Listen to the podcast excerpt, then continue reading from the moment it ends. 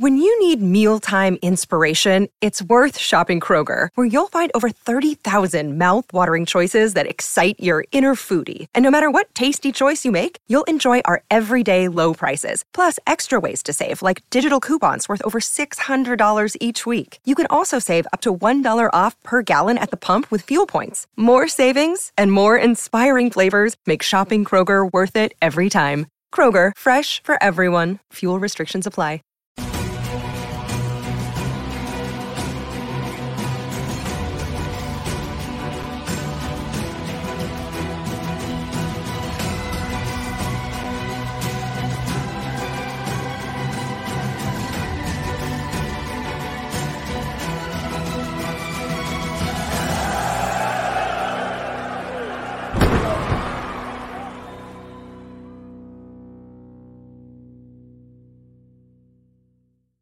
Ah, yes, ladies and gentlemen, it must be Monday. Welcome to the Monday Night Raw Wrestling Inc. after show. And that's right, you guys. We were all thinking it all week long. The big return happened. Raj Giri showed up to the after show. The return everyone was thinking it was going to happen tonight. Raj here, uh, along with Jimmy and myself, Jack. So good to see you guys. Uh, Raj, how have you been? How how's it been being a free man? I did a little summer of Raj this summer.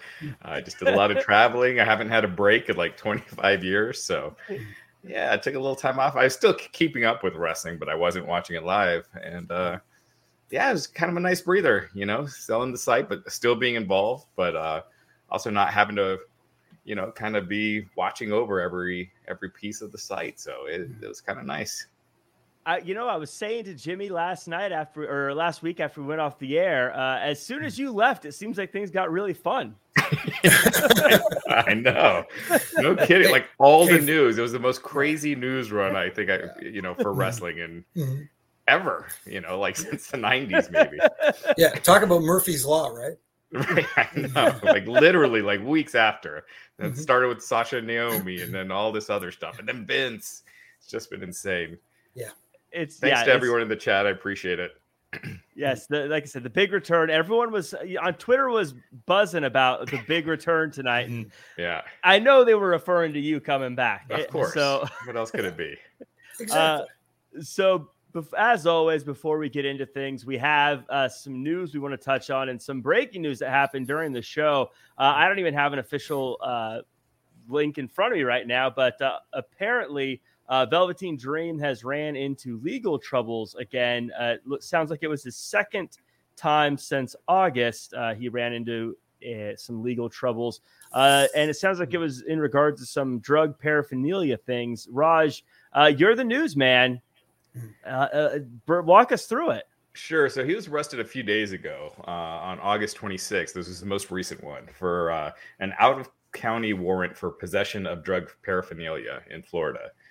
And um, actually, it was his second arrest within a span of like under a week because he was also arrested on August 20th by Orlando police for first degree battery and trespassing on property after a warning. Those are first degree misdemeanors, and he bonded out a couple days later uh, for twelve hundred dollars and pled not guilty. So, um, yeah, some uh, a rough month for Velveteen Dream. Mm-hmm. Uh, Jimmy, you've been backstage and you've worked at WWE for a long mm-hmm. time, and of course, wrestlers have had issues, uh, personal issues. Um, in your experience, getting arrested for something like drug paraphernalia or these kind of things, is it completely detrimental to someone ever coming back? Is it a um, is it person to person? Uh, is there any in- insider information? Uh, all the other stuff right. aside, obviously. Let's let's just take that, put that in a box, and put it to the side for now. Let's yeah. just talk about the arrests. Uh, is, that something that kind of holds someone back from coming it, back? It's it's so weird because it's not like A, B, C. This is the way it goes. If this happens, you know, it, it it's across the board. Uh, some people will tend to get some lenience depending you know, I mean, obviously, first time offenders will get a little bit of a break, uh, especially now that times have changed. Back in the day when, when it was the wild, wild west, my goodness, what was going on? It was like, uh, you know, if you got caught, we'll put you away for a little, you know, we'll keep you off TV for a little while. And by then, you know, the news didn't get out like it gets out now. Mm-hmm. So you know, you know, it's tough to keep these things quiet now. So with all the um, wellness program and that sort of thing going on right now, and and the um, I don't know how often they test nowadays, but even when I was there, I got tested, for, you know, on a regular basis, and everybody has to follow the same protocols now. It doesn't matter who you are. Uh, if you are on the top of the card, bottom of the card, you kind of get treated the same. But if I would have to say, um, again, this, this is not a edict from them. This is from me.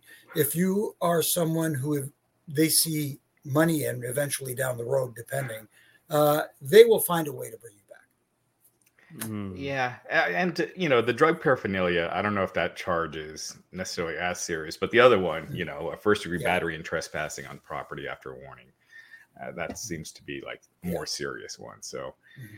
you know, it's just it's just crazy. Just think like a couple years ago, people were talking about Velveteen Dream and John Cena at WrestleMania. You know, and John Cena was specifically referencing Velveteen Dream, and uh, it's it's, it's just uh, crazy what's happened before all the issues came up, before we knew about any of those things, I thought Velveteen Dream was going to be the biggest star in WWE at some point because he was super young. He seemed like he had everything you were looking for in an absolute superstar.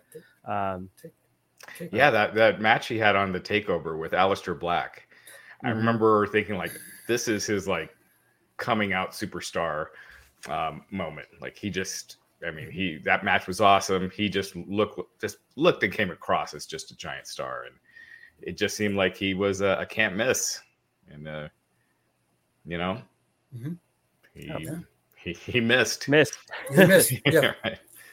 Uh, well, speaking of missing, uh, a tag team is missing the chance to be in a video game. FTR is not going to be in the AEW video game, and they had a chance to react to it on Give Me Sport.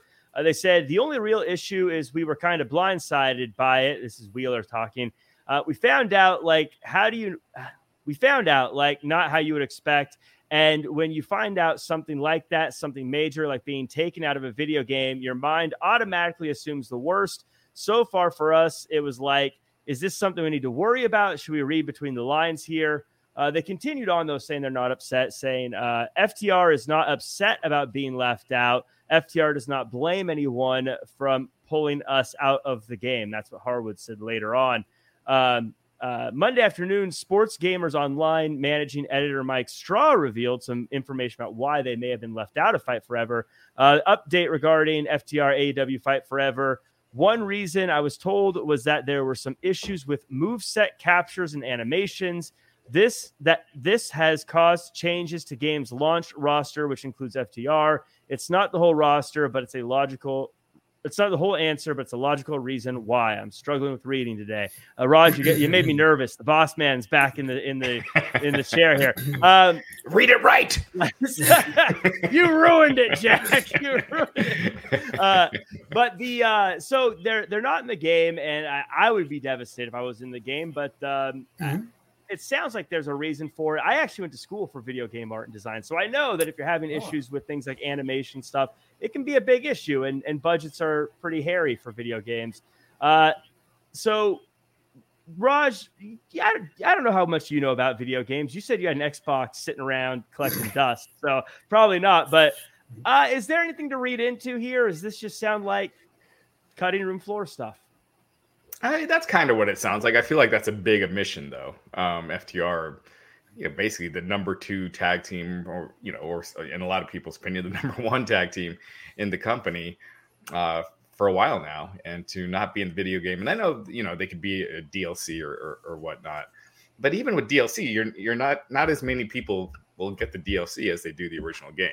Mm-hmm. So it's, it's it's still less less people playing them, you know, overall. But um, you know, they don't seem upset by it. So ultimately, I guess that's what matters most. I just think it's just been weird with FTR in the sense mm-hmm. that they're in a this random six man tag at All Out, you know, this Sunday, which they should be in a bigger match. And same as Wardlow. Wardlow's in that six man tag, and he he was like on fire just a few months ago, mm-hmm. and they've just both been really cooled off when they seemed so hot a couple months ago. So it, it's just just hearing the video game stuff on top of this, it just seemed like uh, I think a lot of people were reading more into it, but it, it's probably not ultimately a big deal. They'll probably ultimately will be in the game as as DLC, but uh, it's just been a weird couple months for those guys.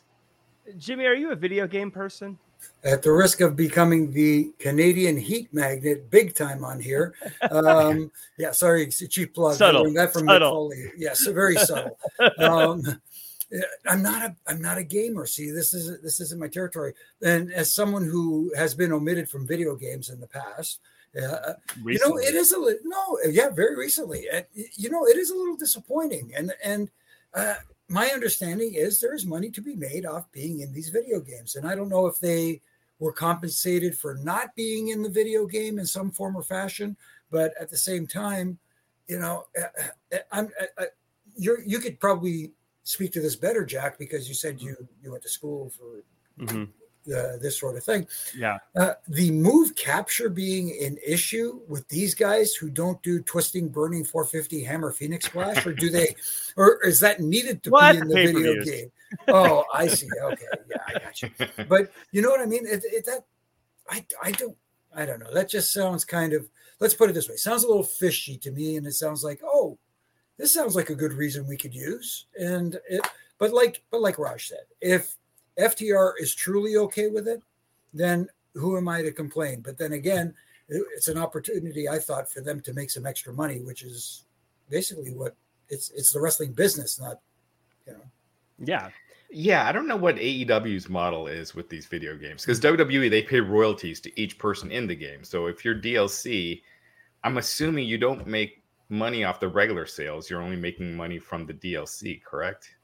Like if you're in, if you're a member of the if you're part of the DLC and not the actual game itself when it's first released. I have no idea how that works from from that standpoint. Um, mm-hmm. Because I would imagine like if like I imagine like football players because I everything else I imagine is just part, yeah part of just a flat fee that you get for being in the game.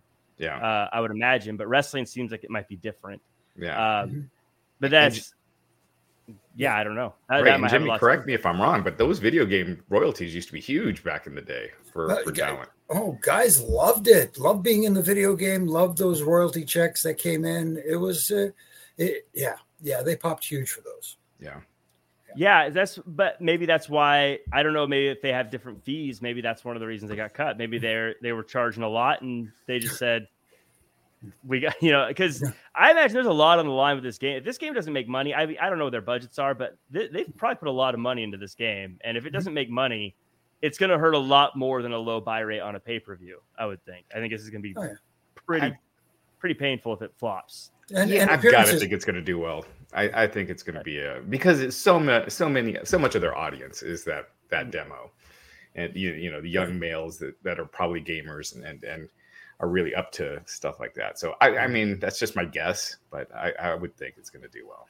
Yeah. Um, well, we uh, speaking of people who were off and then coming back, Sasha and Naomi are being rumored to return despite walking out of the company during an episode of Raw on May 16th.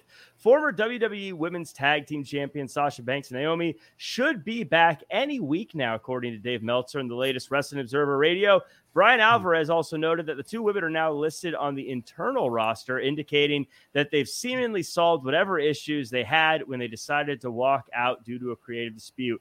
Raj, are you ready for the Twitter storm you're going to have to endure of people saying that they never actually left the company? right. I mean, I, have actually been saying for like over a month now that WWE's been trying to get them back. Um, but you know, whatever. That's Twitter. Bring it on. Um, but uh, yeah, yeah. I mean, I think a, I think there were a lot of people expecting them back tonight. I think it makes more sense to wait until after the pay per view because you kind of starting mm-hmm. a you know anew and uh, so it makes more sense to get the six man or six woman tag out of the way, and then bring in Sasha and Naomi and really heat this division up. So yeah, I think uh, I think next week would be when I would expect them. Jimmy, any uh, was there a, a, big return like this in your time that you remember being backstage for? A, a person maybe walked out unhappy and came back, and what was that like in the locker room? Oh, trying to think back now. I wish I could think of something off the top of my head. What about a uh, Warrior at WrestleMania 8? Oh my goodness, yes. I, I, remember everybody there. Let's put it this way: um, there weren't a lot of people that were on Warrior's side when he decided to walk away. Let's put it that way. He wasn't wasn't the most popular guy. Uh, with me personally, I got along with Jim very well. It was there was no issue there. Uh, but coming back, it was a huge deal. Nobody expected it. Mm-hmm. And and I, I, love when it's a secret. It, it's kind of like when they kept it secret about John Cena coming back at uh, was mm-hmm. it Rumble in uh, Madison Square Garden. I want to say, yeah, yeah. And I remember. Here's the funny thing, though. They're keeping it so quiet, and I was just getting ready to head to the ring to you know because the referees just stand outside the ring during during the sorry to you know to ramble on here but so nobody knew who the who the last man was going to be entering the, the royal rumble. They kept it a secret even in the meeting. They didn't tell anybody because they didn't want to take a chance on this leaking. But i happened to be this was when i was in my bad habit. There's a place at, at madison square garden where you can hide and like sneak a cigarette you know what i mean? Mm-hmm. I, I, have since reformed that but uh, so I'm there, I'm hiding, and and and I you know put it out, and I'm walking back, and a limo pulls up this long rampway, and a guy gets out, and he's covered with a blanket, and I'm saying that's got to be the secret guy they got at number 20 that they wouldn't tell us who it was. But then I look down at the shoes, and I see the Reebok pumps, and I go, oh, I know who it is, and I just I, I wanted to tell somebody so bad, but I just I bit my tongue for like 20 minutes. I said, forget it. I ain't saying nothing. She was like, Jimmy, you can't see me.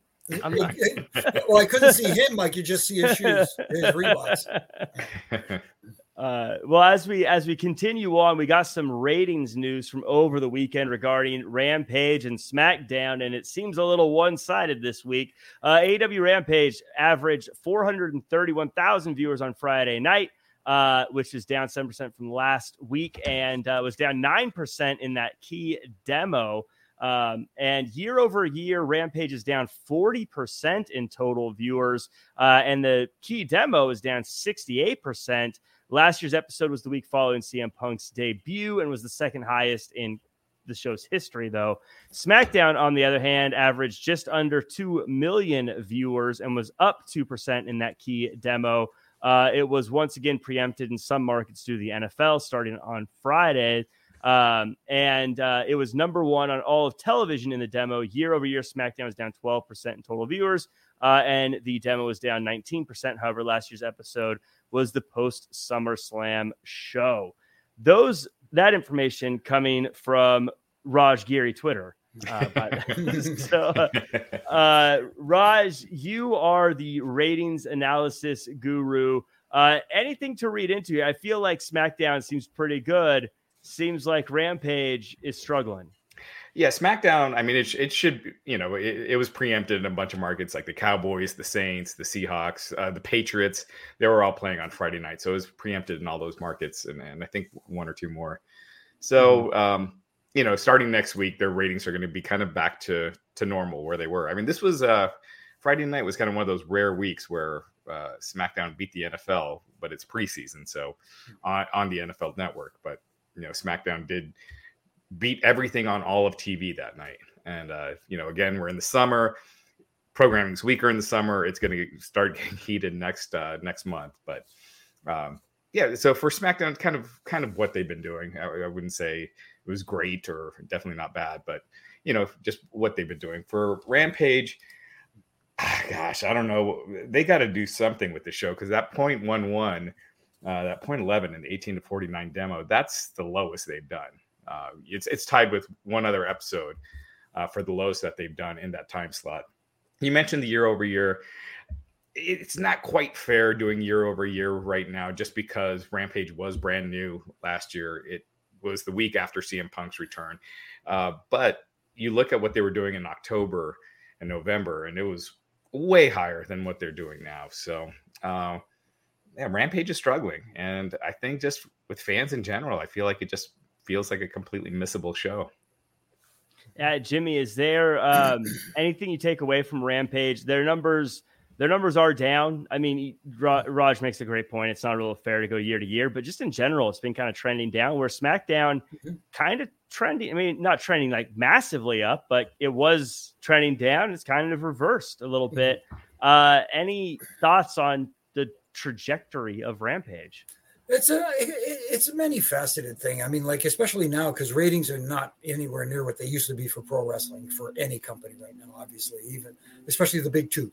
Uh, back in the day, the big two were making were doing big, huge numbers, but it was a different time, and I guess you can attribute some of it to the way people are taking in their wrestling now. Are they watching it live? Are they watching, you know, are they watching it later? How are they watching their wrestling right nowadays? But at the same time, I think Rampage suffers from the same thing their Wednesday night show does, but to more of an extent because it's only an hour long show and they try to cram so much into that hour. It's just sometimes it's just, I don't know, t- too much. 20 pounds of potatoes in the 10 pound bag, as I like to say.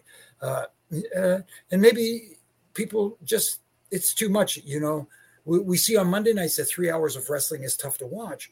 Now you've got a lead in of two hours of SmackDown. And if you're a real wrestling fan, like a hardcore fan, you might want to stay tuned and watch what the other guys are doing. But a lot of people are like, okay, two hours is cool enough for me. That's enough. I'm done for the night. Maybe I could watch it tomorrow or something like that. So maybe that's affecting mm-hmm. the numbers too. I'm a big wrestling fan. I like AW, but I haven't watched Rampage live in a very long time. Uh, it's just it's it's definitely a record and, and, watch later for me. And and just to let people know, up here in Canada, we don't get it live on television, so you do have to either stream it off off the the service provider that uh, the TV provider that provides it up here, the the station, which is TSN up here in Canada, or again, find a way to to watch it online. Yeah, I think you know, I think uh, when Rampage debuted, I think a lot of people were hoping that the numbers would be strong enough that they'd get a better time slot. They'd get moved to it, you know, earlier or maybe you know a different day. But when you look at the landscape, there's not really many other days you could put it on. Uh, really, Thursday would be the only one. And Tony Khan has said he doesn't want to go against the NFL, so that and that rules Thursday out. Wednesday's Dynamite. I guess you could do Tuesday, but doing two days back to back really doesn't make sense. Yeah. Monday they wouldn't do. So you don't really have a lot of options, and uh, and it, it's not like they're TNT has been trying to move it into prime time and change that time slot. So, how about uh, six six oh five on uh, Saturday nights? that would be ideal. um, so let's as we get before we get into the show, we do have a few super chats I want to make sure we get to here. Uh, first off, we have uh, and let me know if I say this name right. Is it uh, Leonza Duncan? Uh, I don't care. Aliyah's tag was actually smart and effective. ASF. We'll obviously break it down uh, at the end, but uh. I, I, didn't want you to wait the whole show uh, before we got to it. So I wanted to shout that out. But we'll definitely talk about that tag there at the end. Mm-hmm. Uh, and then Ralph. Well done. Ralph the Ace Happy Monday, guys. Reading my timeline after the main event. Some people just need to relax and enjoy the show. It's just wrestling. I liked being surprised by the tag outcome. Can you all imagine Twitter in the 80s and 90s? Oh man. Uh, um, we'll we'll talk about the uh, the yeah. the or the that main event at the end, uh, obviously. But since we do have two big super chats, so I, let's let's say a little bit about it. Um, were you shocked, I guess, by the reaction? Uh, and Jimmy, we'll start with you. Of do you have a chance to see Twitter, or were you shocked by people's reactions? To uh, to the show.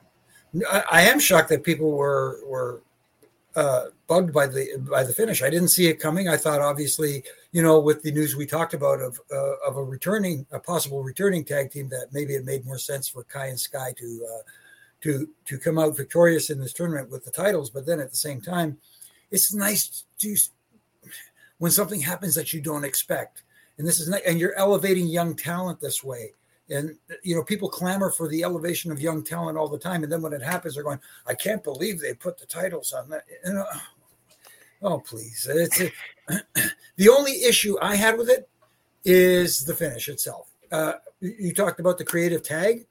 That i loved. I just it's just having a problem with the latest influx of the roll up of doom happening a little too frequently. That's the only thing and, and and from story, did the referee even see that tag? So would that have yeah, even? He did. He did. Okay. He gotcha. did, he, and even acknowledged it. Okay. You know, which is cool. Yeah.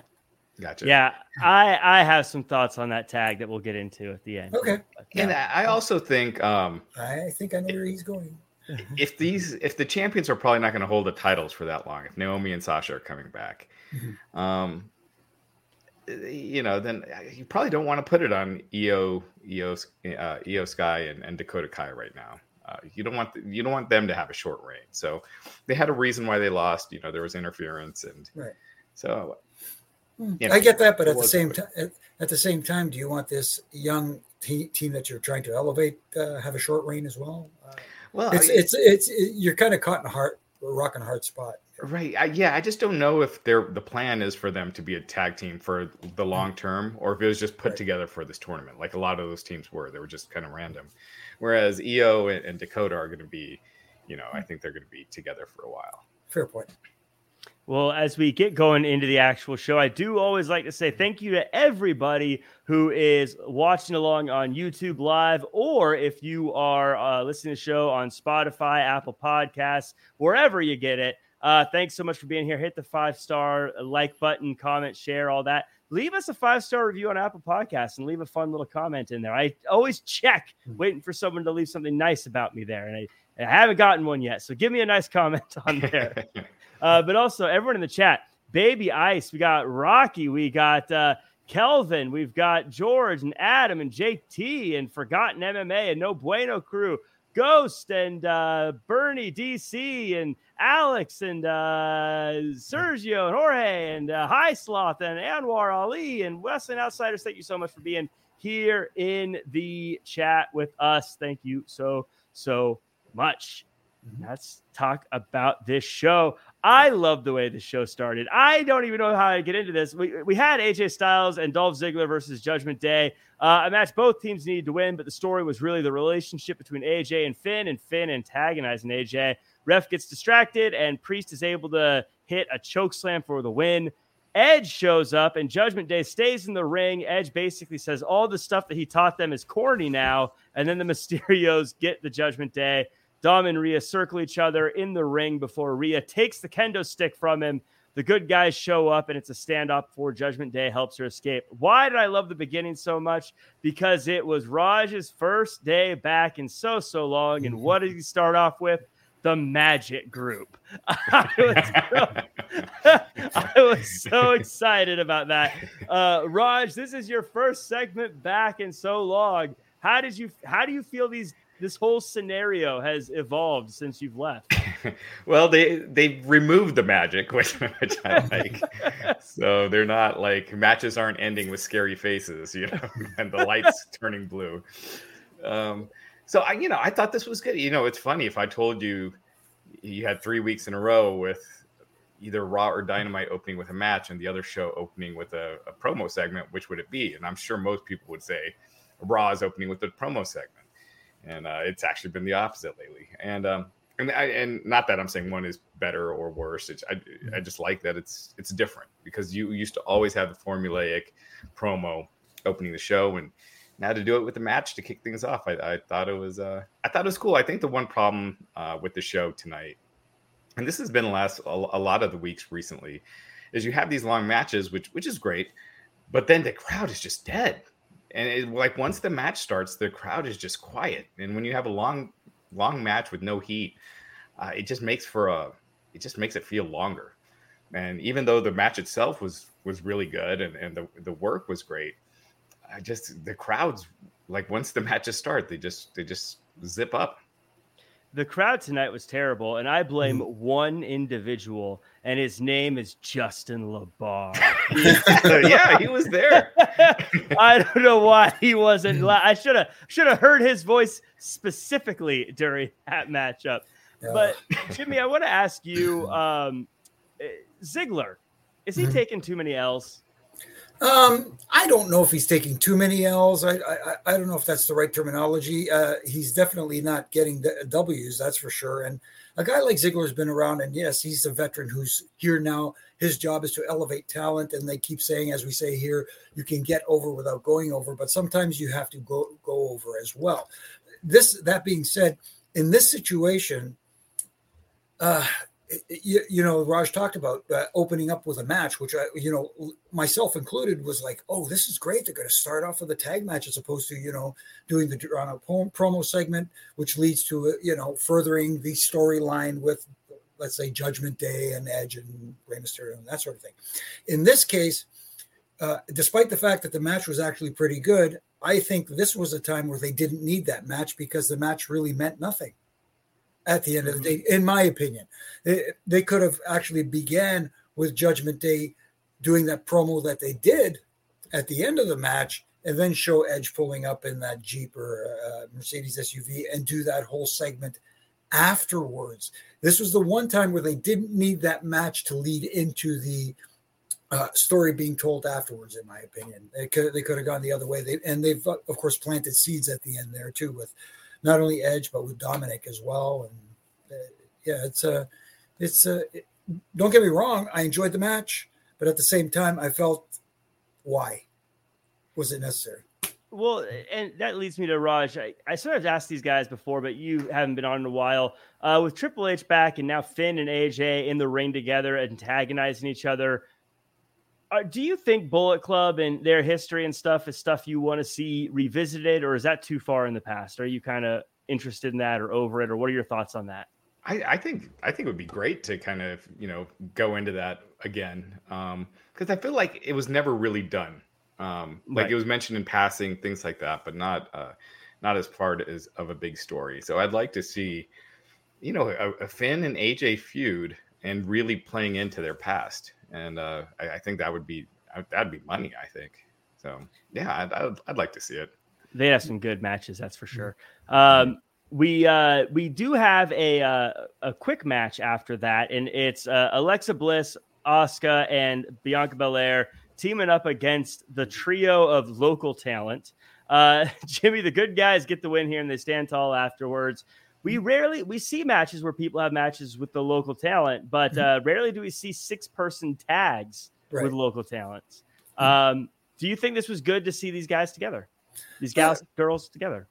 Why not? Since it's leading to the pay per view, I guess it's okay, and you have to see that there is some kind of cohesion with them uh, as well. And uh, you know, every once in a while, an enhancement talent match doesn't hurt, and in this case, it didn't hurt. It actually, I thought, helped it, to, to, some regard show that these women can work together and uh, it showed the that uh, now that we have new women's tag team champions which we won't give away who yet well we already mm-hmm. did didn't we yeah we, we kind of get kind of kind of but hey, maybe that works into something down the road who knows uh, Raj, this was a match. Clearly, I mean, not a whole lot on the line here, but uh, the, there's a triple threat match coming up at Clash the Castle. But is there also something to this kind of reinforcing possibly Alexa Bliss and Asuka as a tag team as they build out that women's tag team division? Or is that, am I looking too far into this and this is just them teaming up before Clash the Castle?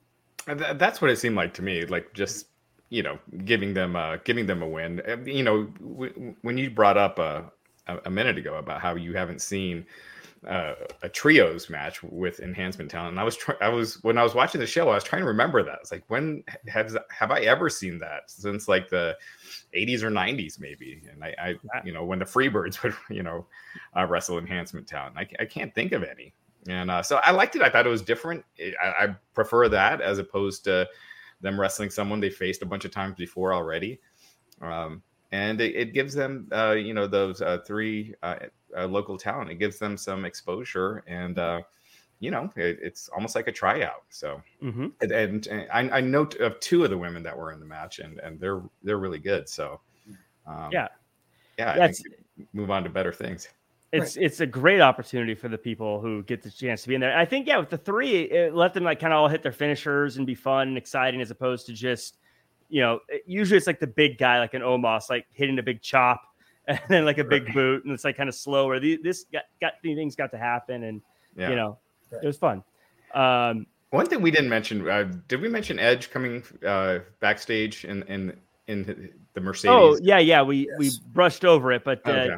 I did. I don't know if you have any thoughts. I did love that. That's how you keep me over the course of a commercial break. I remember thinking, mm-hmm. is uh, yeah. the showdown coming? But what did you think of yeah. it, Raj? Well, I was going to say just what I said earlier about the crowd reactions. That seems specifically for the matches because all those segments, like that Edge thing, uh, the in the uh, inter- interviews in the ring, the crowd was hot for. Like they were mm-hmm. lively for those. It was just the matches. Like they were just quiet during the matches. Do you think that maybe the crowd is just ready for Clash the Castle and a lot of these rivalries are kind of like, okay, we're ready. We're ready to see this play out. We're kind of over the build. Maybe to some extent, uh, uh, you know, uh, waiting, waiting to see what happens. Uh, but at the same time, I think uh, it, it, depends too, because when you watch some wrestling on television, it's nonstop action from bell to bell, and I think they're not uh, nowadays uh, you get that quietness in matches that kind of slow down and start telling a story then build back up because uh, to Raj's point about them being quiet later on in the match when they're moving towards the finishes they start getting the people back it's just that that's that part in the middle where they kind of lose them a little bit right yeah i feel like the crowds have been like this pretty recently mm-hmm. um, or maybe it's just been for a while but i haven't noticed that on smackdown like uh mm-hmm. smackdown they they they felt alive for most of the show. Hmm. So it, is it because they're taking out the uh, fake crowd noise? I, I feel like they still have it because you you hear that like that buzz, that ambient noise. Um, yeah. Whereas you look in the crowd, no one's no one's moving, but you still have that. You know, it's not like a loud crowd reaction, but it's just yeah. that that weird buzz. So I don't know. That's so funny. it's so funny. You get so used to it that until you like you say it, you're like, yeah, that is weird. Why is there that buzz? it's like when there's an air conditioner on the whole time. You don't realize it's there until someone turns it off. You're like, yep. Uh, well, one part of the night, uh, probably the, the moment of the night, I think, was uh, uh, Kurt Angle comes out and he barely gets a few words in before Gable comes out and says that he's a fan of Angle and wants him to join the Alpha Academy. Angle says no, and we get a shoosh off. Uh, before they can do anything about it, the Street Profits come out and they start rhyming. Uh, if the Profits lose, Kurt must join the Alpha Academy. Uh, two great teams go at it. It's another long match. They trade ankle locks before Dawkins launches Otis over the announce table. Montez hits the frog splash. Profits try to drink with Angle, but uh, Angle wants them to drink milk instead. Raj, have you ever shoosed a Schuster? Schuster? Have you had, had a shoe shop? I, I can't. Uh, have we ever had one on this podcast? I can't. I can't. Uh, I don't recall. Uh, I thought. Uh, I thought Kurt's always. You know, it's always great seeing him. Mm-hmm. Uh, you know, and uh, all the stuff that he's battled through. You know, over the the decades, and seeing him out there and in good graces with the company. There was a time when you know, it seemed like he was never coming back to WWE again. Like mm-hmm. that, that door was shut. And to see that, I thought it was a fun bit. Is some of the shoe the shoe shop stuff felt like stuff from the Vince era, you mm-hmm. know, to me. But you know, it worked with the crowd. The crowd liked it, and uh, I guess that's the most important thing. So. Yeah, I think for the, these kind of things, this the kind of corny stuff is okay for me because like it doesn't if it was him doing that to like him and Finn Balor doing it, I'd be like, "What are you doing?" But like, you know, when it's like right. a this was a goofy. I, Kurt right. Angle might be the very best at like just taking it on the chin and being an idiot. You know, yeah, he did it a couple oh. times on this show. like, right. uh, my question to you, Jimmy, mm-hmm. is if you're in the crowd right. and Angle throws some milk in the crowd and you catch it, are you drinking that milk?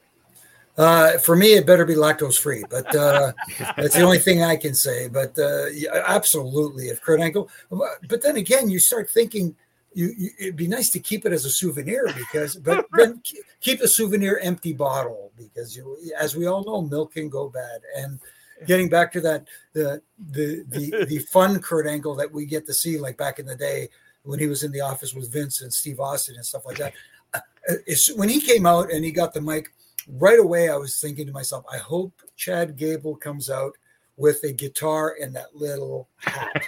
That's what I wanted to see, and just uh, that that that I would have lost it right there. But uh, yeah, I was saying it would have been cool if they had Jason Jordan do a little cameo in this segment too, because oh, he's got history yeah. with Gable. He's got the whole unresolved storyline with Kurt Angle. Right. But... Oh, that would have been awesome. But uh, yeah. yeah, no, Kurt is is great at playing off the comedy stuff and you wouldn't expect that from him. And then once they discovered that back in the day, they said, "Oh, we're running with this thing." Yes. Yeah, I mean he's the you know the shoe shop. Yeah, like Jack said, it wouldn't have worked with other people, but Kurt was perfect for it because Mhm. that was his character. A, a lot was being uh, in, involved in some silly stuff. So Kurt, Kurt's you know he's one of the best ever at, at like segments like that. I'm not saying he's as good as he was back in the day with those, but he's still. It, it was cool seeing him doing that.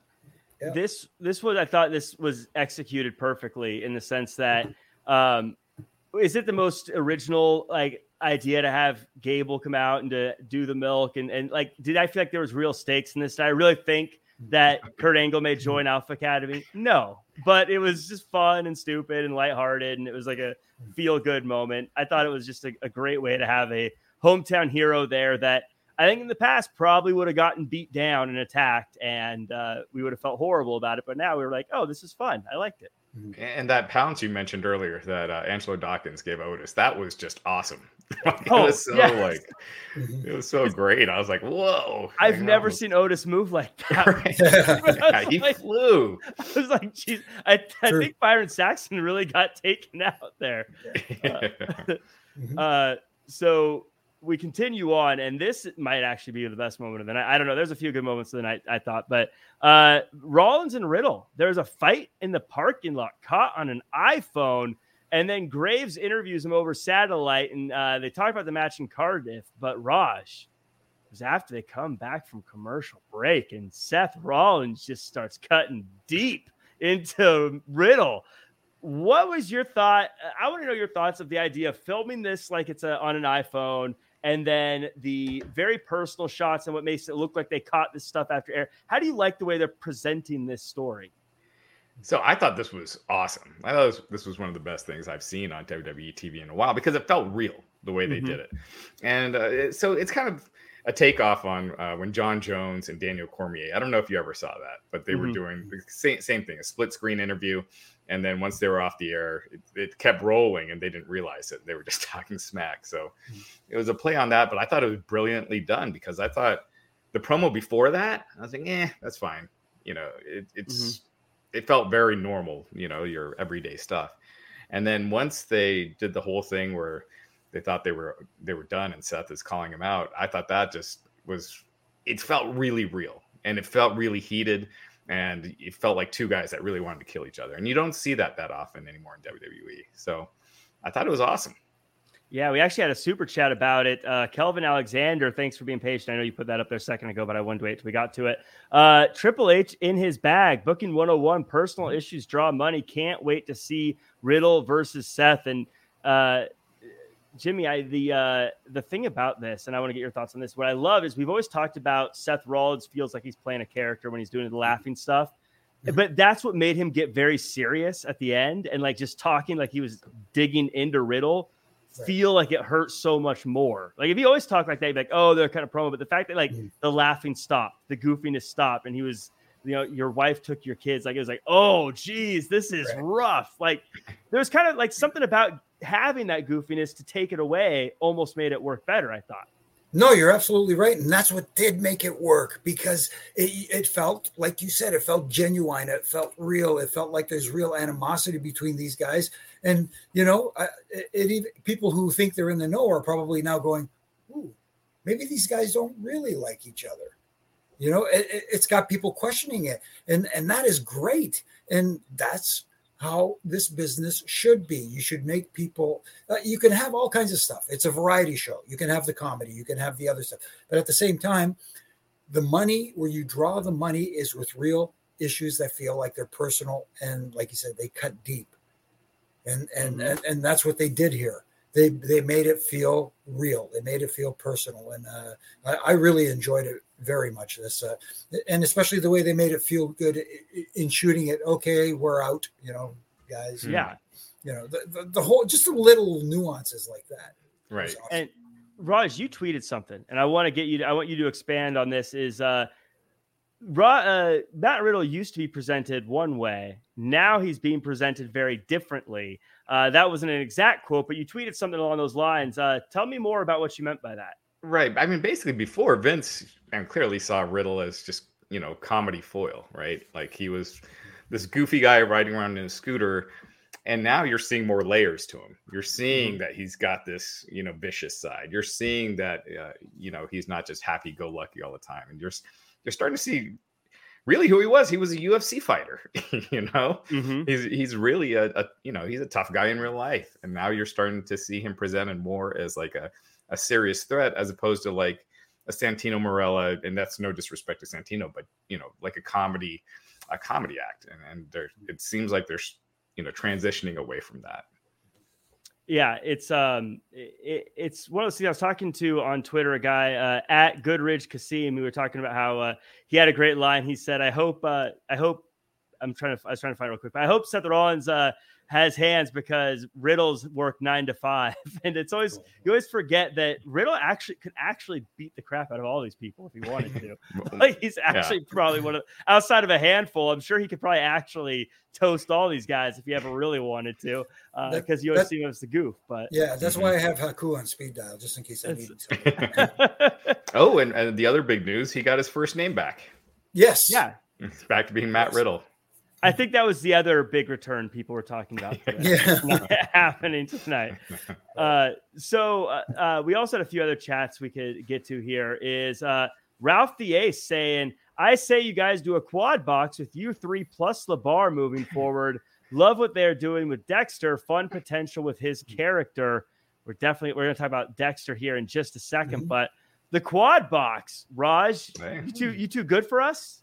I'm gonna put you on the spot. We got to get the uh, uh, Four corners. the four corners. The uh, yeah, yeah, yeah. We'll, we'll have to do it one of these days for sure.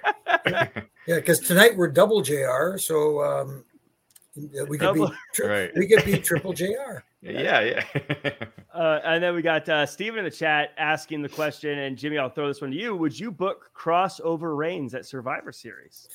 I don't know. I'd have to see how the story goes. There, ha- I mean, there's a way you can do it to make it work, but at the same time, the big story here is the length of Roman Reigns' reign. Uh, I don't know if you want to do it that quick. Let, us put it that way. I, I, I know you don't want to put uh, Kross on the shelf too much and have him kind of like floundering, for lack of a better term. But at the same time, I don't know if Survivor Series would be the right time for something like that. Yeah, I think uh, Reigns is at that point. He's not just there to make new guys look good. Like you've Right. got to be a name to beat him, kind of like Brock Lesnar. Like Brock Lesnar wasn't just like, "Hey, new guy in town, let's have him beat Brock and become a big star." you know, you've got to you got to be somebody before you chalk up a win over the tribal chief. I would think. there, yeah, there is so much equity now in Reigns' title reign, for lack of a better term, uh, that if he when he loses, it should be to the next big up and coming star, someone that's really looking like they're on their way to becoming a giant star. You know, kind of like like how Cody was feeling Yeah. there. Um, if if he sustained that, then he should be the guy to to beat Roman, and it should be at WrestleMania. It should be at the show of shows, not one of the B shows, and uh, it should be a big deal. So, Not at Stomping Ground. What's that? Not it shouldn't happen at Stomping Ground. not at stomping grounds. Not a Great Balls of Fire. yeah, right. Uh, And uh, you know, look, I, I don't, I don't think it should be at Clash at the Castle. I, I, I understand a lot of people thinking Drew should win. It's, Mhm. you know, it's in Europe, um, but I just, just, the, just because it's in someone's hometown doesn't mean Right. I feel like they should win. Even though it's, it's a nice story. I get if they end up going that way, it, it, I get it, but I just think that that big win should be saved for mhm. the right moment for the right, the right talent on the I, right. I, I agree with you, and I feel bad because I saw Drew the other day when he was uh, last week when he was here in Toronto, and uh, he, he's a good dude, but at the same time, not the right time. yeah. the fact that everyone believes that he's going to win is how good WWE is is doing things right now. Mhm. That's that's how you know they're doing a good job. But Yeah. Be- because they're having guys win in their hometowns in their home home bases, which back in the day, or uh, back in my day, as Twenty Three used to say, you know, you, you hated wrestling in your hometown because you never won. right or you even worse you'd sometimes just get humiliated like anytime jr was in oklahoma Mhm. always you always knew Yep. it was going to be really bad for him Yeah.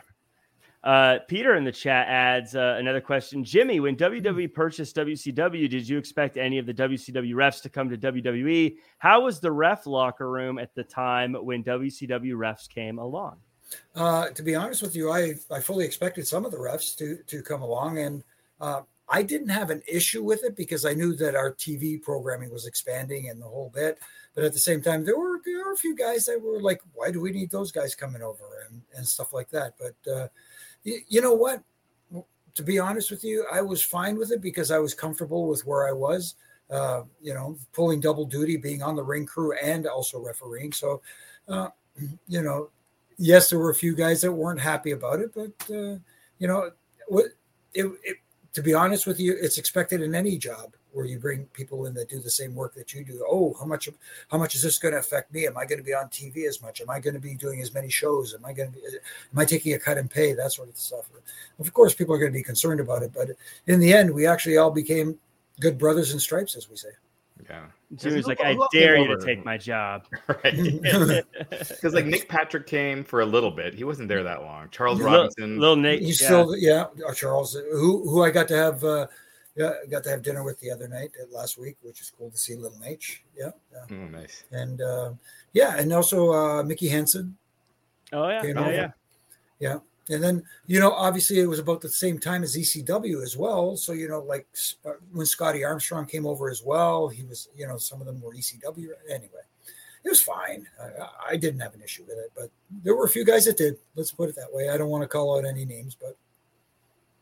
Well, uh, we got a uh, we got a super chat as well. I want to add here. Uh, Bear Hudson with a very kind word here. I want to thank Justin Labar, Jimmy Korderas, and Demon Diva for helping me cope with the loss of my daughter. The Wrestling Inc. podcast family, thank you from the bottom of my heart. So, uh, Jimmy, very, very mm-hmm. kind words there from Bear Hudson. And Bear, thank you so thank much you. for the, the kind word. Yeah, yeah our, our thoughts and prayers are with you, Bear. You, you um, and stay strong. I know it's hard. I know you're going through a difficult time, but we're thinking about you, man yeah, stay strong. I cannot even imagine how how right. difficult something like that must be. Yeah. Uh, well, we're always here for you, Bear, and we're glad that we can uh, be a part of your uh, Monday night evenings here today and throughout the rest of the week. Um, as we move through the show, uh, Miz is having a very tough go of it. Uh, he doesn't want to talk about Dexter Lumis and what happened. Kevin Patrick trying to get an interview. Corey Graves taking interviews. Ciampa pushing him away. Guy can't catch a break. Later on, Pearce says that Dexter's free again and Miz should really talk about it, but he doesn't want to. He walks to the ring, still clearly distracted by things, and it continues in the match. Ciampa does everything he can to help the Miz. We get a string of Ciampa attempts to help Miz win, but it's not enough. As Lumis shows up, distracts Miz, and Liz puts on Lashley puts the hurt lock on Miz. Later in the night, Miz leaves, but Dexter is in the back of his car. Raj, this this bit with Dexter is uh, it's fun. I'm loving it. It's kind of getting to a point where Ezekiel was with me, where I'm enjoying it, but I kind of want the next the next part to get here. Like like why is he doing this or right. something to happen? Where are you at with all this? I'm kind of the same way. I um it's still new. I mean, he's only been on for a few weeks now, but um, yeah, I think because there are a lot of people that watch Raw and SmackDown that didn't watch NXT, so maybe explaining who it is a little bit more. But um, yeah, I thought it was really good. Uh, you know, I think Dexter it is a very unique character, and it seems like it's working so far on the main roster. So uh, I thought Ch- Ciampa, um, the Miz, I thought they were all good in their roles here. So. Um, mm-hmm the only one I didn't think. Oh God, what's the uh, the interviewer's name again? Kevin Patrick. Kevin Patrick, yes. Uh, he just he came across very forced, but outside of that, all the uh, everyone else I thought was really good. Is that why Corey Graves took his job with the big interview of the night? I'm like the only one that kind exactly. like Kevin, Kevin, Patrick. That was your moment, and Corey Graves took it from you. the big interview. Yeah. and we were talking about this crowd being so so dead tonight, but they popped for Dexter, and, and then mm-hmm. when he was in the back of Miz's car, I, I thought that was really well done. With the, yeah. the light came on, you see his face. So yeah, it was uh, it was good. Yeah, Jimmy, where are you at with Dexter? Because, like I said, I he's very fun. Like it's the, the way they're doing this is fun. I do want to see kind of what happens next. But where are you at with Dexter? Do you do you like where they're at? Are you digging him? Do you want some explanation of who he is? Of course, I want the explanation, but that's the beauty of it. We don't know, and they're keeping you guessing, and you want to tune in to find out: is this week going to be the week where we find out what it is he's got against the Miz, and that's the whole thing. You want to draw people in to find out what's going to happen. Again, it, it, I, the, there is that fine line where you don't want to draw it out too long, but at the same time, you don't want to be quick to the punch either. That, mm-hmm. Let's let's keep. Uh, like you guys said, uh, you know, Dexter showing up, the light going coming on in the back of the SUV there, and he's in the back. That was awesome. Yeah. And and and even the match, uh, little things like uh, you know, Miz kind of looking over his shoulder from time to time during the match. You know, the little nuances again was really good. There was one spot in the match that I thought was actually pretty brilliant, though, is when uh, they were outside the ring and it looked like Bobby was going to run him into the ring post. Miz yes. And Ciampa was hugging the ring post, kind of acting as a padding yeah. to, to protect Miz, and it was like that I have don't recall ever seeing before, but was very well done. Yeah, if you told me a year ago that we're going to pair Ciampa with the Miz, uh, yeah. I wouldn't see it, but they, it's been really good. Like mm-hmm. they uh, they work well together, and I think Miz has that. He has that where he when he brings someone on, like even whether it was Daniel Bryan way back in the day or mm-hmm. uh, John Morrison, um, he he helps bring out the personalities of, of, the the people he works with and, and that he's like tagged alongside with. So uh, mm-hmm. he's he's really good at that. I think because he's such an over the top character that it makes people feel comfortable being more over the top around him. Right. You know, it's like when you have that friend that does karaoke and they're terrible at it, and you're like, "Well, they're terrible, so I could get up there and be fine." yeah. like, but I'm I the tiger. I'll go on now. Yeah, yeah, they're in that yeah. crap. Hey, yeah, Mar- Mar- Margaritaville. That's what everybody. Margaritaville, yeah. Headline: Jack says the Miz is bad at karaoke. Uh, uh, but yeah, they've been doing great. Uh, I've been enjoying it. We get a very short segment, a very meaningful one though. Uh, Angle and Edge are backstage reliving some old times, and then Mysterio says Dom will be in the corner at Clash the Castle, not in the ring. Jimmy, you've been there for a long time. Isn't it great that Kurt Angle is spending time putting over young talent like Edge? No, absolutely, uh, continuing to do so, and uh, you know what? The, the, the, they didn't lose a step. I, I love the fact that after the first photo, they he you know Kurt Angle referenced it, and then they went along and did it anyways. But that was that was really cool. And then moving forward to telling that story about uh, the tag team match about Rey teaming with Edge, and and and Dominic being at ringside. Again, there's the seed that's planted mm-hmm. for for what I think eventually is going to come. Because we saw earlier in the night at the end of that opening uh, at, at, after the match, where Dominic kind of surrendered the kendo stick to Rhea. Mm-hmm. And they were questioning him, why did you give her the stick? Why did you, you know what I mean? That kind of stuff. And now another seed planted there where he wants to be in the ring, where he doesn't want to be, you know, at ringside as a spectator, so to speak, a, a cheerleader. So right. again, there's another seed planted for for the possible Mysterio versus Mysterio match down the road. Yes, right. and it's kind of timed perfect if they want to make it to WrestleMania if they pace it right. Exactly. Raj, uh, I want to hear Jessa, by the way, in the chat. Uh, uh, I'm oh. sorry. Go ahead, Jack.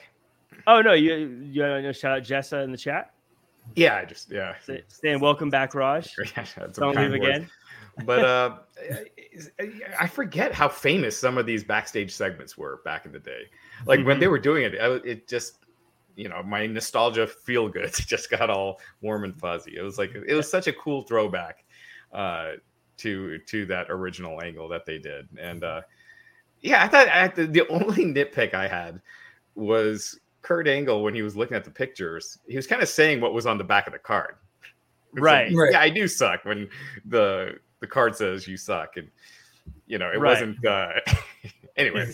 yeah, I, I I I get what you're saying, but it's fine. but it was, I'm okay with it. Yeah, exactly. that, that would be my only uh, nitpick. But I thought it was I thought it was great. It was, uh, and they they were like just back you know, uh, Edge and Kurt Angle. It's like no time had passed. They were they uh, played it played off of each other great.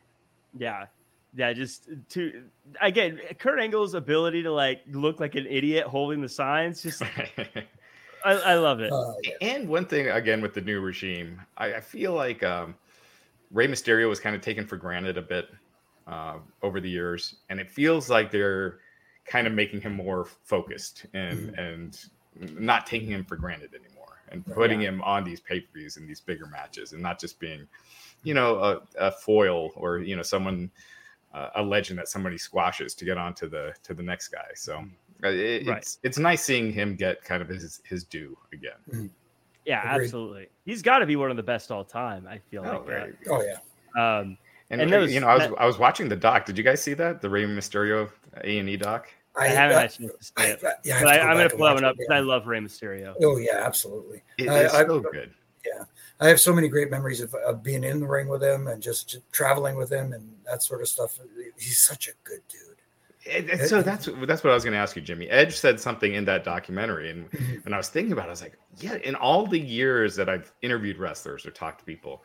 Edge said something you will never find someone saying a bad thing about Rey. and I was like, no. gosh, I've never heard anyone saying a negative thing about Rey that that I, knew him. No, uh, you can't. He's just that good a dude, and you know what I mean. It just uh, see, and uh, I, I have known him for so long, like from when he first came over from WCW. That, that you know, I, I didn't know him mm-hmm. when he mm-hmm. was there, and then getting to meet him and getting to meet Dom and and Aaliyah when they were all little kids. They were like, hey, these are these little kids, you know, and stuff like that. So seeing him now in the ring is kind of freaking me out. Going, wow, that is so cool. Seeing him grow up to be, you know, a WWE superstar. But back to Rey, Rey is just awesome, awesome guy. I always say the funny thing about Rey is back in the day, they're like, well, you can't wrestle forever with that style. And now he's the only one still wrestling from that time period. yeah. Uh, just crazy the way it works out. So, mm-hmm.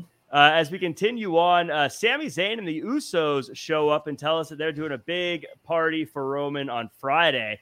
Kevin Owens doesn't want to listen to it though because he believes Reigns owes him something, but Sami's like, no, he doesn't. KO says Sami needs to reassess things, and uh, we get a great back and forth between everyone, and we get to a match. Uh, it's a good one, and it all breaks down as the Usos want Sami to get a chair, but Sami hesitates, and Kevin Owens hits a stunner and gets the win. Raj, this is the uh, th- what I love about this kind of thing is it's not just good guy, bad guy, whatever. But there's kind of like crossing interests and mm. what people want. And for me, that's like my favorite wrestling because it's not just cut and dry. It's like, oh, but they have different motives and things like that. How do you like in this entanglement of things for Sami? Eh, you know, you know, I mentioned the Ciampa Miz thing. Like you, you wouldn't expect that pairing, and then once it happens, they're gold. And I think, I think Sami with the Bloodline has just been gold. Like all their mm-hmm. segments, just hilarious. Uh, Sami is great in this and his interactions with Roman, you know, again, I wouldn't expect them to play, play off each other so well, but but they're great.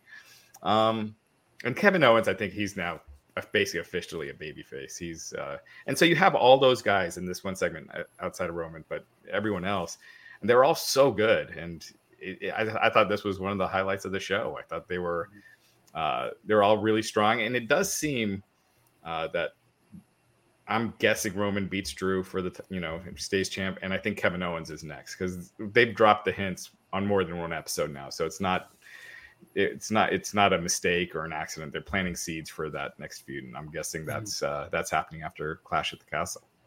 And they've got an easy pivot for Drew to Karrion Kross. Too, right. So I think Karrion Kross cost, cost Drew the match, and mm. and that's that's how they go. Jimmy, I saw someone say this on Twitter. I wish I got their name because I want to give credit, but uh, I saw someone say, and I want to get your thoughts on this, that Roman Reigns and Sami Zayn have rock and sock connection vibes. Do you get that same kind of uh, vibe? In, in a sense, uh, now that you said it, I, I, do see it, but at the same time, I'm seeing that uh, they, they play off each other so well. It's amazing. Sammy Sami is very underrated as an as a sports entertainer. Sorry to offend people out there who don't like the term, but you know what? Guess what? That's what he is. And and, and Kevin Owens, whatever you give him, he makes work. He is just that damn good. And what I can see down the road is those two eventually reforming their bond.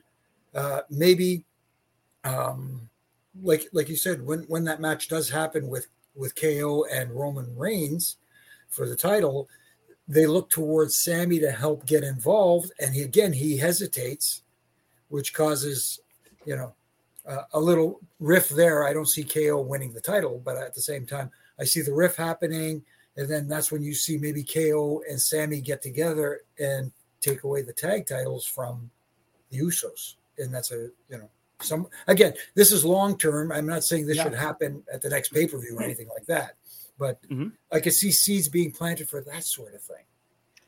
They haven't had the tag titles yet, have they? Sami and Kevin Owens.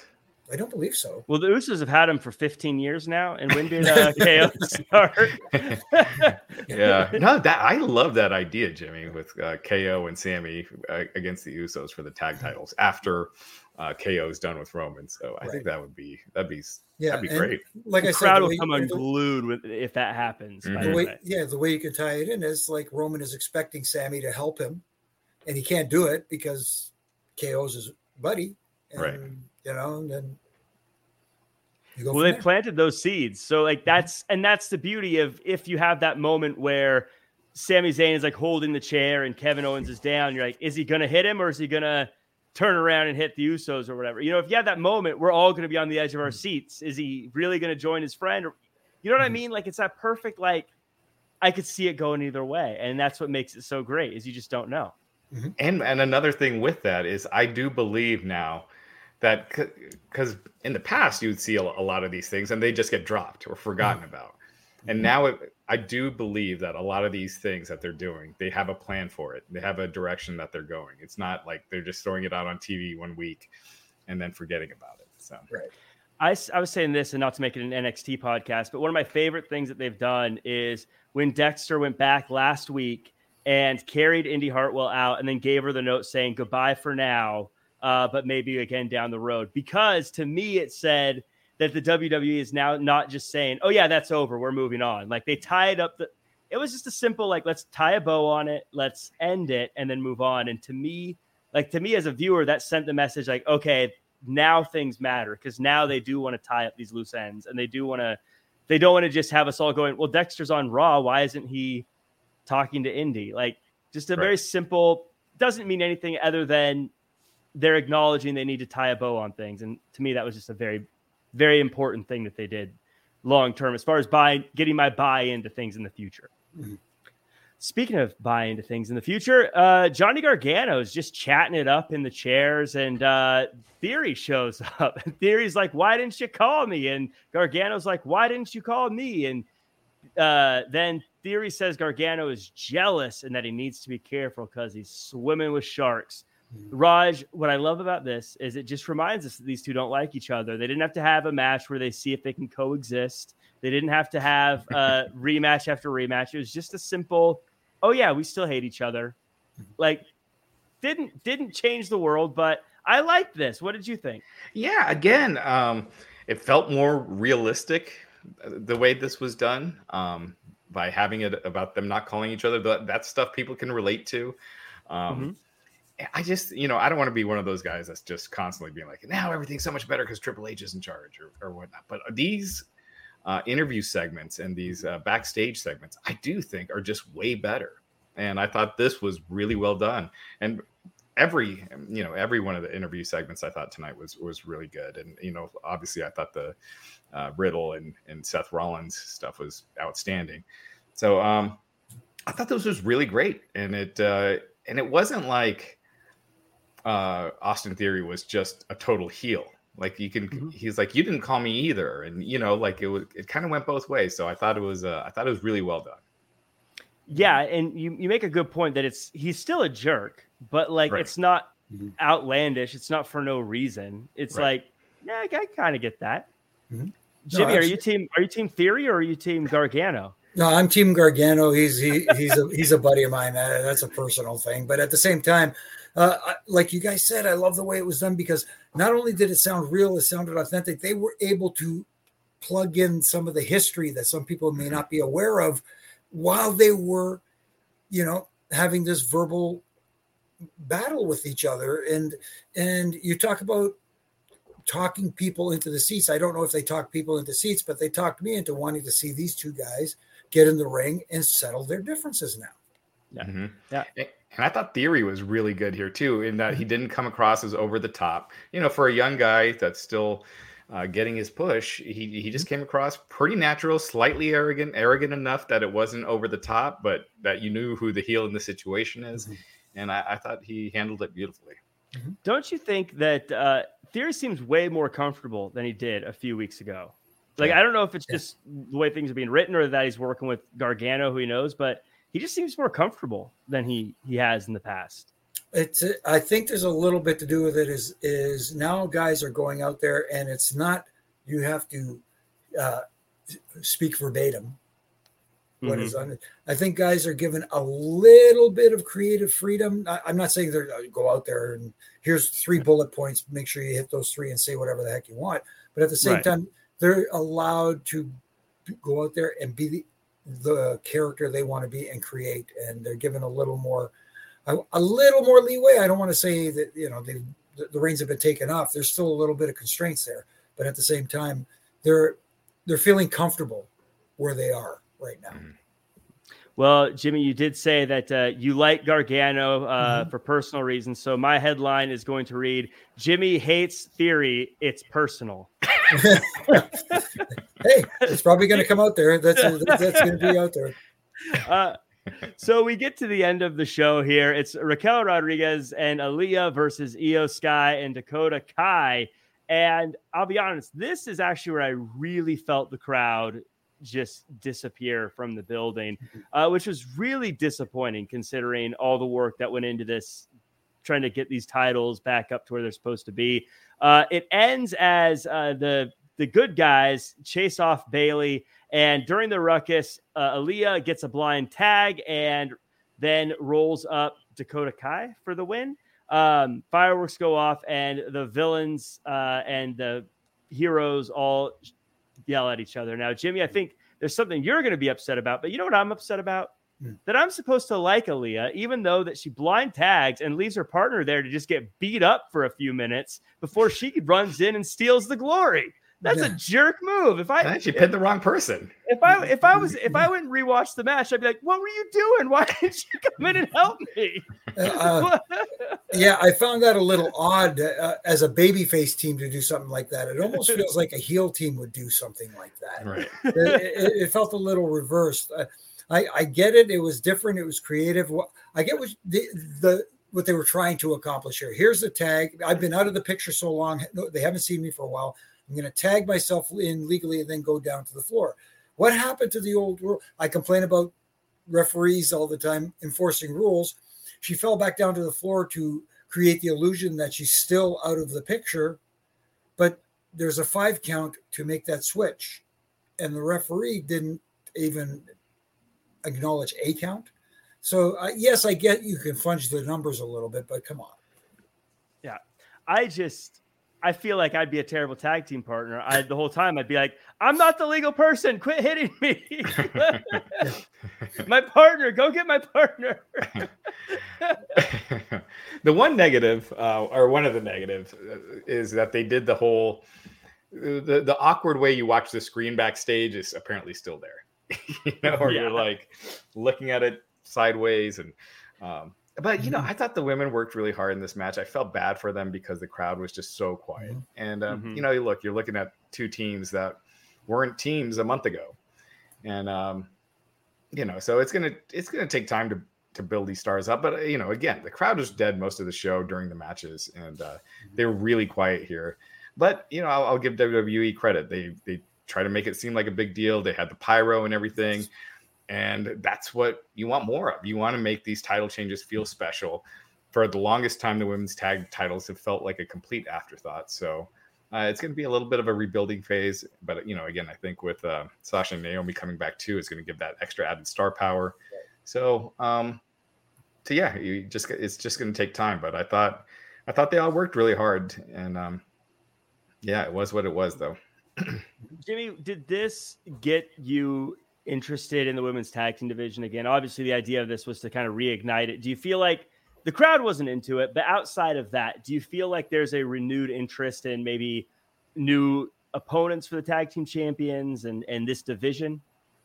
Um, I don't want to go that far and say that just yet. I I think there might have been more interest with the heel team going over tonight, which was uh, you know, if if they did, a lot of people say, well, that was very predictable. But at the same time, there's sometimes there's nothing wrong with being predictable if mm-hmm. it's what the right choice is, depending on what's happening coming forward, especially if the rumors are true that we've been hearing about a returning t- women's tag team, the former champs. If that's the case, when they come back, people are automatically going to cheer them, regardless of how they present it, even if they're presented as heels. Mm-hmm. The fans are going to want to cheer them kind of like they want to cheer Becky when Becky is a heel and you know, yeah, mm-hmm. and that sort of thing. So uh, I, am not sure this is the right choice, especially for a young team putting the titles on them. And if you're going to take them away quickly, uh, again, I'm not sure it's the right choice. Yeah. I'll, I'll say going back to what I said about NXT and me sort of having a little bit more faith in where things are going. Because of that, I do have a okay. Well, let's see how this plays out. In the past, it'd be like is there going to be a mechanical spider in that cage? Uh, but now, but now I'm like, okay, maybe they'll do something. Maybe they've got a plan here. yeah, and and then it, you know you get to you get a new act going. So, you know, uh, but you know, I'm kind of with Jimmy. I, I, I do still think that Iyo and um, Dakota Kai should have won. They're they're kind of in the more established team. They're all they've shown that they could go in the ring. They're already uh, really good. And I think having it more on established characters to get it to get the belts kind of going again uh, would have been the right move. Yeah, I think that that makes sense to me too. Uh, but now I guess looking at it, I could see reoccurring teams of Shotzi and Xia Li. I could see uh, Iyo Sky and Dakota Kai staying a team. Obviously, now the champs have to stay a team. I think uh, probably Natty and uh, Baszler could probably stay a team. So I feel like I guess the benefit of this is if Sky and Kai won, then I would think that well Raquel and Aliyah are done. They're probably not going to tag team ever again. But now I know they're going to tag team, right. and Kai and Sky are probably still going to tag team. So at least it makes it feel like a deeper roster in the division. I don't know. Mm-hmm. You know, I don't know. We'll see. Maybe maybe it's really just leading. If that works for you, that's cool. oh man. Well, uh, I I think we're all still waiting now for Mm-hmm. Banks and Naomi to show up though. That's the uh, mm-hmm. uh, that's that's going to be the shadow kind of looming over this division until right. that gets fixed. Because mm-hmm. I don't think I'm ever, no matter what they do, there's always going to be that. But when are they coming back? Exactly. You know? That's uh, kind of kind of going to be a bummer. So we'll see how that plays out. But mm-hmm. that was the show. Uh, I thought it was year for year. If we do year for year, like with uh, the ratings, I would say this was a great show. I would say compared to the last like month, probably one of the weaker ones. Uh, but what did you guys think? Jimmy, we'll start with you. What did you think? No, I thought it was a good show. Again, it's a step in the right direction, and that's what's that's what it's all about. It's about I don't want to say correct all the wrongs from the past. It's just being different from what was wasn't working. Mm-hmm. And what they're doing now under these new regime, so to speak, is heading in a different direction. And, and people wanted you know you can't have change. You can't do a 180 overnight. You got, you got to take your time. You got to you know take your steps to advance certain storylines advance certain talents advance certain ideas and thoughts and and and start changing people's perceptions of what they may think they're going to see. And i think they're like i said like i said they're heading in the right direction. It's going to take some time. Uh, no show is perfect. So stop. Except for this one that goes without saying. Right. But, you know, uh, but uh, again, I'm enjoying what I see, what I'm seeing now, and uh, you know, I'm, i hope they continue the progress forward. Raj, you took some time off. I don't know how closely you were watching all the Raws before this one. Uh, how did this one? Uh, how did you feel about this one? And I what thought, was your score? And then what was your score if the crowd was lively? there you go. I thought the the booking all made sense. Um, you know, again, you could debate the uh, Iyo not winning, Iyo and uh, Dakota. That's the one thing that we'll we'll see where it goes. Um, but I thought the rest of the show, the booking was all uh, made a lot of sense. The matches were there was nothing bad. I thought the matches were all good. Um, and I thought the the interview promos backstage segments were were really good, like way better than than they've been.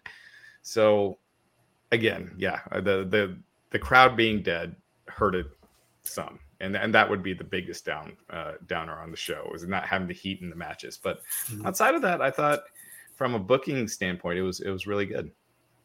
Well, if I remember next week, I'm uh, I'm going to challenge Justin LaBar and ask why he personally didn't make sure that that was a loud crowd on TV. He killed the crowd. Nah, he was too busy catering. yeah. Uh, yeah, I think one of it. I think his um, the guy he manages, Slade was bet was there, uh, one of the guards today. So uh, he's he was working. He was working overtime, getting his getting his guy booked. Um, but that does it for us. That does it for the show. Uh, thank you to everyone who's been in the chat: Ricky, Bernie, Mister Croissant, uh, Bernie, DC, Jessa, Baby Ice, uh, Joan Toe, uh, Chris, uh, Bernie, I think I'm repeating, Randy, and everyone else. Adam Staples, thanks so much for being in the chat with us live, stalking you as well. Uh, thanks so much for being in the chat and joining us. Before we go, Raj, where can the world find you online and, and keep up with your world travels? Uh, yeah, just uh, follow me at the, the Raj Giri on Twitter, and um, yeah, that's about it keep checking out Wrestling Inc. Rem- always remember yeah. 303. And uh, I will be back on uh, the podcast this Saturday after Clash at the Castle. Cool. It'll be myself, Isa, and Alfred. So, did you get any scoops on who's winning? I usually, when I get those, I don't post them on the site. Like I'll, I'll I, I, don't know if you remember a couple years ago, like I got the Royal Rumble winners and Christian being the the surprise. But I, I mm-hmm. told people if you want to know DM me. I'll let you know, mm. but I'm not posting these because I don't like posting spoilers, and I, I, I, I never even asked for them. So that's never any fun. Uh, Jimmy, where can the world find you and everything you're working on? Well, you can find me here on Wrestling Inc. Uh, with you guys, and on Wednesday nights with uh, Isa and Justin. And Justin's not there this Wednesday, but uh, I'm, I, th- I believe, if I'm not mistaken. And you can catch me doing my Reffin' Rants on weekdays from Monday to Friday on all my social media at Jimmy Korderas and on my Instagram, my my Facebook, and uh, you can get my Ref t-shirt at prowrestlingtees.com, including this one too, which is Canadian Heat Magnet.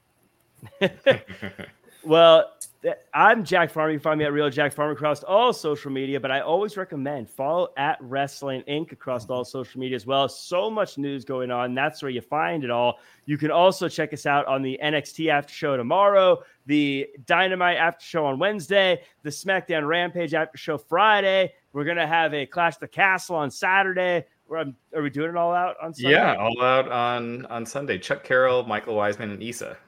And a Worlds Collide. We're, we're going to do both on that same one. Oh, okay. That's a that's a long wrestling. yeah. Uh, but we will be there to cover it. Make sure to check it out. Uh, thank you again to everyone. Leave a five star review. Why don't you? And we'll see you all next time. When you need mealtime inspiration, it's worth shopping Kroger, where you'll find over 30,000 mouthwatering choices that excite your inner foodie. And no matter what tasty choice you make, you'll enjoy our everyday low prices, plus extra ways to save, like digital coupons worth over $600 each week. You can also save up to $1 off per gallon at the pump with fuel points. More savings and more inspiring flavors make shopping Kroger worth it every time. Kroger, fresh for everyone. Fuel restrictions apply. With the McDonald's app, you can get your favorite thing delivered to your door. So if you were looking for a reason to skip washing those dishes you left in the sink, consider this a sign. Ba-da-ba-ba-ba. Right now, get $0 delivery fee with any purchase of $15 or more, only in the app. At participating McDonald's, minimum purchase excludes tax and service fees. Delivery prices may be higher than in restaurants. Other fees may apply, not valid with any other offer, discount, or coupon.